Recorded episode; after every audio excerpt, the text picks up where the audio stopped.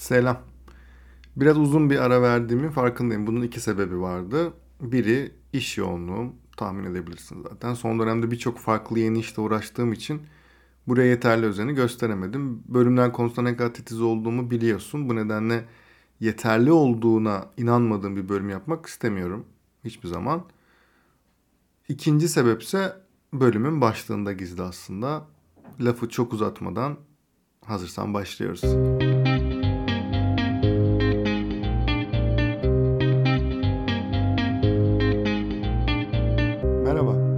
ben Hakan Şık. Fikrin ne kadar önemli ve aslında ne kadar da önemsiz olduğunu konuşacağımız podcast serisi Bedava Fikre hoş geldin.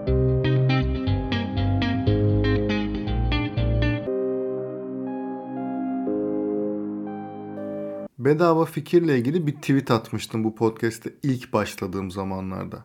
35 yaşında bir yola çıktım kendimi bulmak için. Bedava fikir onun hikayesi demiştim. Diğer bölümü dinlediysen zaten biliyorsun. Kendini bilmek, kendini bulmak gibi konular uzun uzun konuştuk. Konuşmaya devam ediyoruz.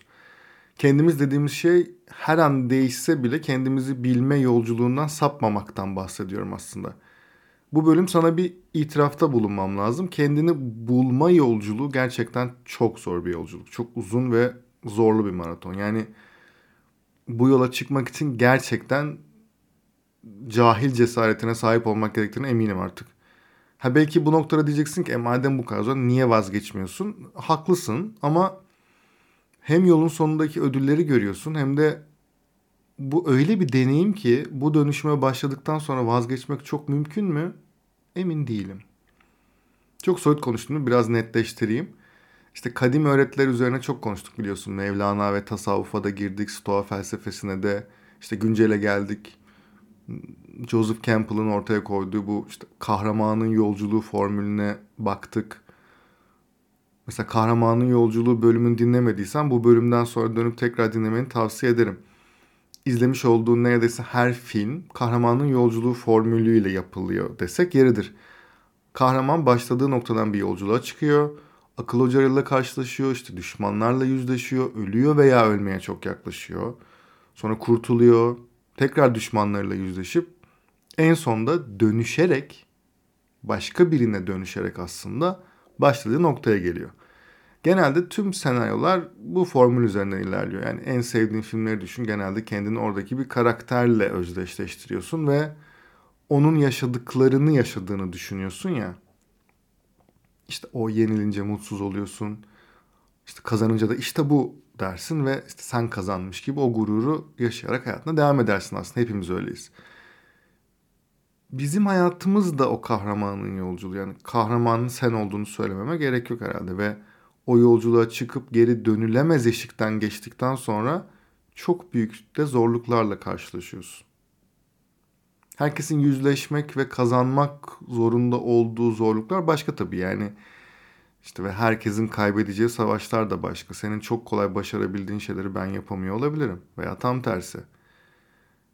Gerçekten bunlar o kadar çeşitli konularda ki yani işte en başta bahsettiğim ikinci sebep yani neden bir süre ara verdiğimle ilgili konuda buydu mesela. Ben de içimdeki düşmanlarla savaşıyordum ki hala da savaşıyorum. Panik atakla ilgili bölümü dinlediysen biliyorsun zaten bir süredir bununla uğraşıyorum ben de ve etrafında görebileceğim belki gerçekten en soğukkanlı insanlardan biri olabilirim ama bu konuda piyango bana vurdu. Neyse iş, işin yani o kısmını atlattım çözdüm gibi görünüyor ve artık işte olmadık anlarda yaşamıyorum vesaire.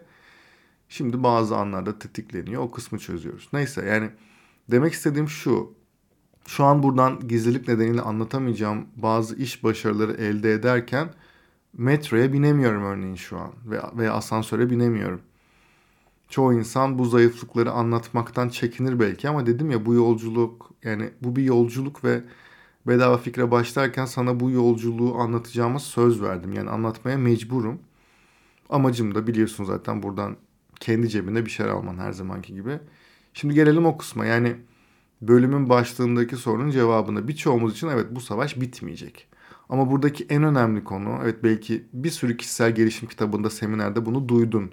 İşte önemli olan yolculuk vesaire diye. E, maalesef bu doğru. Önemli olan yolculuk. O yüzden diyorum ben o düşmanları gördüm. Bazılarını yendim ve yola devam ediyorum ama ilerideki daha büyük düşmanları gördükçe de korkuyorum. Evet korkuyorum ki bu çok da normal.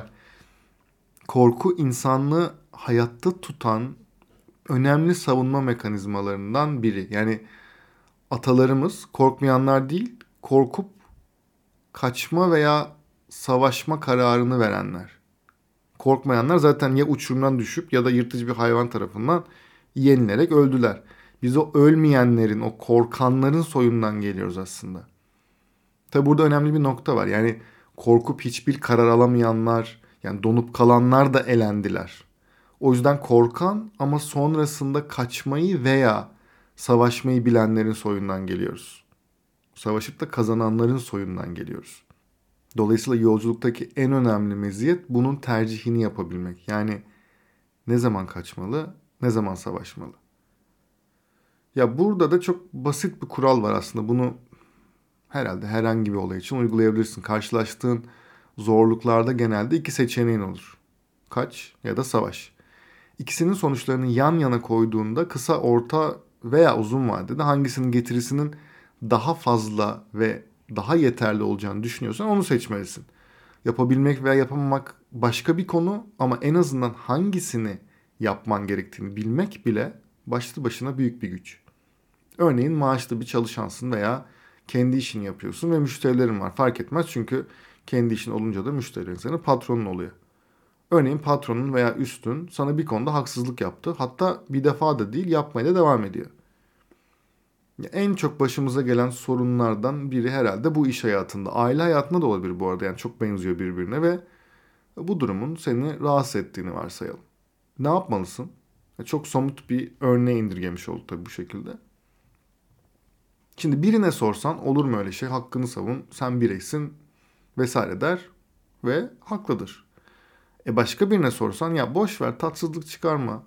Bak şöyle avantajları var hede geç. İşte o da haklıdır kendi açısından vesaire. Aman tadımız bozulmasın Ali Rıza Bey.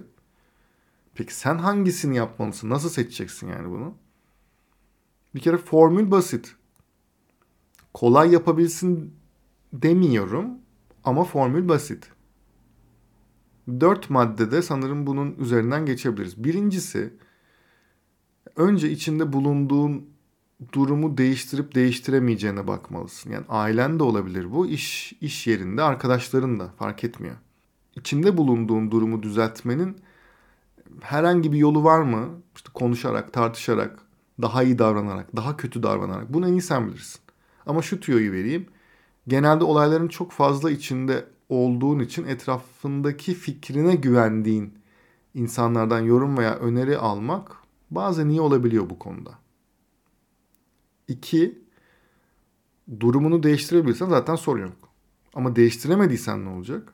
O zaman da o ortamı değiştirip değiştiremediğine bakacaksın. Yani bahsettiğim şey o ortamdaki güç dengelerini sarsmak. Seni rahatsız eden kişi belli ki sana karşı gücü elinde tutuyor. Peki bu dengeleri değiştirmek mümkün mü? Yani gücü senin eline almak gibi bir opsiyonun var mı? Buna bakman gerekiyor. İş yerindeyse örneğin senin terfi alman ve dengeleri eşitlemen minimumda gibi. 3. İçinde bulunduğun sistemdeki dengeleri değiştirebildiysen yine sorun çözüldü zaten süper. Ama olmadıysa senin o düzenden farklı bir düzen bulman veya oradan uzaklaşman gerekiyor. Yeni bir iş bulmak gibi düşünebilirsin bunu. Bazen akla ilk olarak bu geliyor ama önceki iki maddeyi denemeden bunu yapmak çok doğru sonuçlar vermiyor her zaman. O yüzden yani tüm şansları değerlendirmek yine önemli bir nokta burada. Dördüncü ve son olarak yeni düzene geçebildin ve daha rahat olduğun bir ortamda hayatına devam ediyorsun diyelim. Ne mutlu, süper. Ama bu da olmadı. Yani bir şekilde uzaklaşamadığını düşündüğün bir ortamdasın. Ve bu sefer de mevzu şuraya geliyor. En azından psikolojik olarak bunu kaldıramama ihtimalin artıyor. Dolayısıyla buna devam ettiğinde bir noktada patlayıp gemileri tamamen yakabiliyorsun ama bu noktada sağlığın elinden de gitmiş olabilir. Ya tabii ki işin psikolojik tarafından bahsediyorum sadece. Diğer konulara benim girmem uygun olmaz. Burada neyin değerli olduğuna sen karar vereceksin. Her dönem olduğu gibi bu dönemde çok fazla mutsuz insan görüyorum. Yani haksız diyebilir miyim? Hayır. Ben de mutsuz oluyorum gün içerisinde tabii ki doğal olarak ama İş hep şuraya gelmiyor mu? İşte bir tane hayatımız var. Onunla elimizden gelen en hangi hayatı yaşayacağız? Yani burayı sen doldur.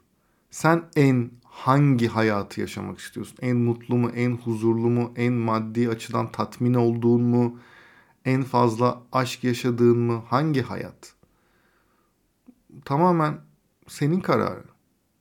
Ama toparlarsak işin özeti içimizdeki düşmanla savaşımız zaten hiç bitmeyecek ama sen bundan keyif almanın bir yolunu bulabilecek misin? Asıl soru bu. Dinlediğin için çok teşekkür ederim. Biraz uzun bir ara olmuştu evet ama geri döndüm. Her bölüm olduğu gibi bir yeni arkadaşınla daha paylaşmayı unutma lütfen bölümü. Bir yeni kişi bu arada biliyorsun artık zaten. iki değil sadece bir kişi daha. Bir sonraki bölümde görüşmek üzere. Hoşçakal.